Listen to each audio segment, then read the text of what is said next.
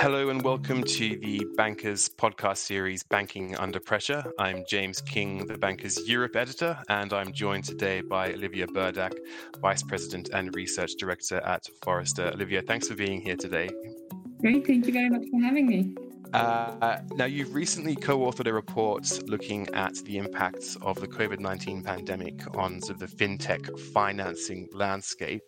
Um, so talk us through, I guess, just how severe has the hits um, of the pandemic been to, to the funding that is available to fintechs right now?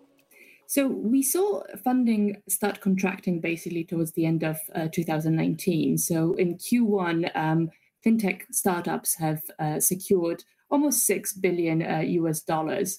Um, so you can't you can't really say that this is very very low compared to previous years. We've had similar sort of six uh, billion uh, funding uh, amounts in previous quarters as well. Uh, what is interesting here, however, is that we are seeing signs of of slowdown and an indication of what will happen in the future. So, for example, we saw that uh, month on month uh, as investor confidence started uh, to, to be rattled by, by the spread of coronavirus, um, the, the funding amounts uh, and the numbers have started to decrease. Uh, also, what is interesting is that actually because China was, of course, the first uh, region to shut down, no Chinese fintechs closed rounds uh, despite a steady stream of funding there for the past few years. So I think all of this together indicates that even though you know Q one wasn't disastrous in terms of fintech funding, we will see uh, a lot more decline going forward. Okay, so this is very much a broad-based global Uh, drop off to some extent in sort of fintech funding that we're seeing mm-hmm. around the world. And, and you're saying here that really Q two we'll, we'll see more of this basically moving forward. Yes, absolutely. So private financing um, ha- has this tendency to to dry up um, when when there is the, when there are big crises. So following two thousand one, the dot com uh, bubble, and certainly in two thousand nine, we saw a drop in, in private finance available to startups as investors sought to kind of minimize their risk exposure, but also sort of bolster uh, their, their existing portfolio companies. Uh, and we expect the same to happen now um, as, as investors basically try to minimize their risk exposure. Okay. And and of the money that is being allocated towards towards mm-hmm. fintechs today, who are kind of the winners and losers in this picture? So interestingly, uh, oh, that's that's also part of coronavirus, that investors are shifting to basically safer bets.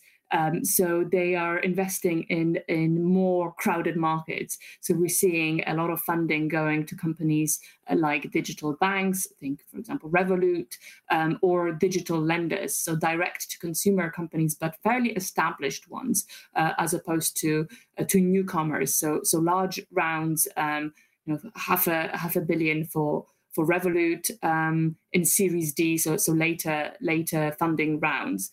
Um, it's not just direct to consumer, of course. We've seen some companies like uh, Thought Machine, uh, for example, so a, a supplier of or core, core banking systems, uh, win funding as well. Uh, but in general, I would say later stage, more established fintechs, um, as opposed to anybody who is uh, well earlier stage and therefore higher risk. Okay, and, and does that changing sort of funding landscape as a result of, of the pandemic, does that, to you, speak to perhaps or, mm-hmm. or point to um, uh, a change in the relationship between fintechs and banks and what that might look like moving mm-hmm. forward? Yes, I think we, we, we will face um, sort of tougher economic climate, of course, of course, going forward. And uh, here at Forrester, we are forecasting three different scenarios, uh, basically bad, very bad, and catastrophic. Um, So I think in all of these scenarios, as I, as I mentioned, um, the source, sources of funding will will decrease and funding will dry up. Um, and therefore, that will create a challenging environment for, for some of the fintechs.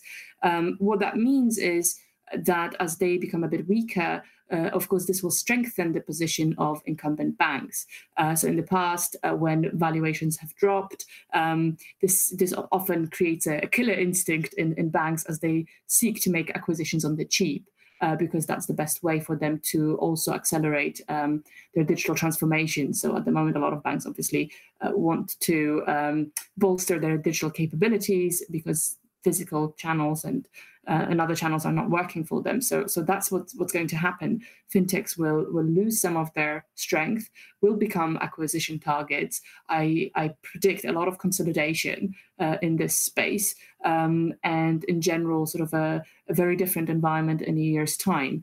It is not to say that all fintechs will, will go out of business. Certainly the ones that Uh, recently secured a, a large funding round, like like Revolut did, for example, that they have a war chest to to survive this period.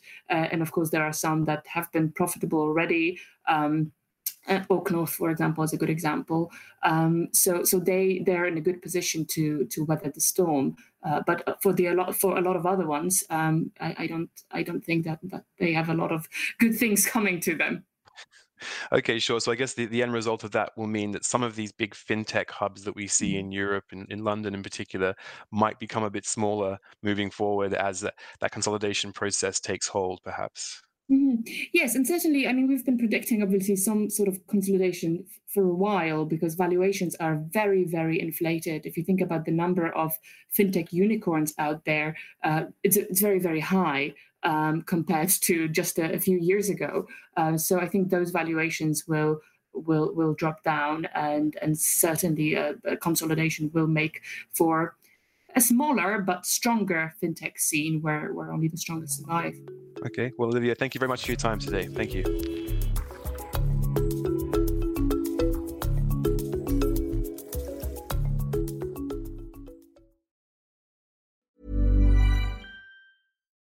When you need mealtime inspiration, it's worth shopping Kroger, where you'll find over thirty thousand mouthwatering choices that excite your inner foodie. And no matter what tasty choice you make, you'll enjoy our everyday low prices, plus extra ways to save, like digital coupons worth over six hundred dollars each week. You can also save up to one dollar off per gallon at the pump with fuel points. More savings and more inspiring flavors make shopping Kroger worth it every time. Kroger, fresh for everyone. Fuel restrictions apply.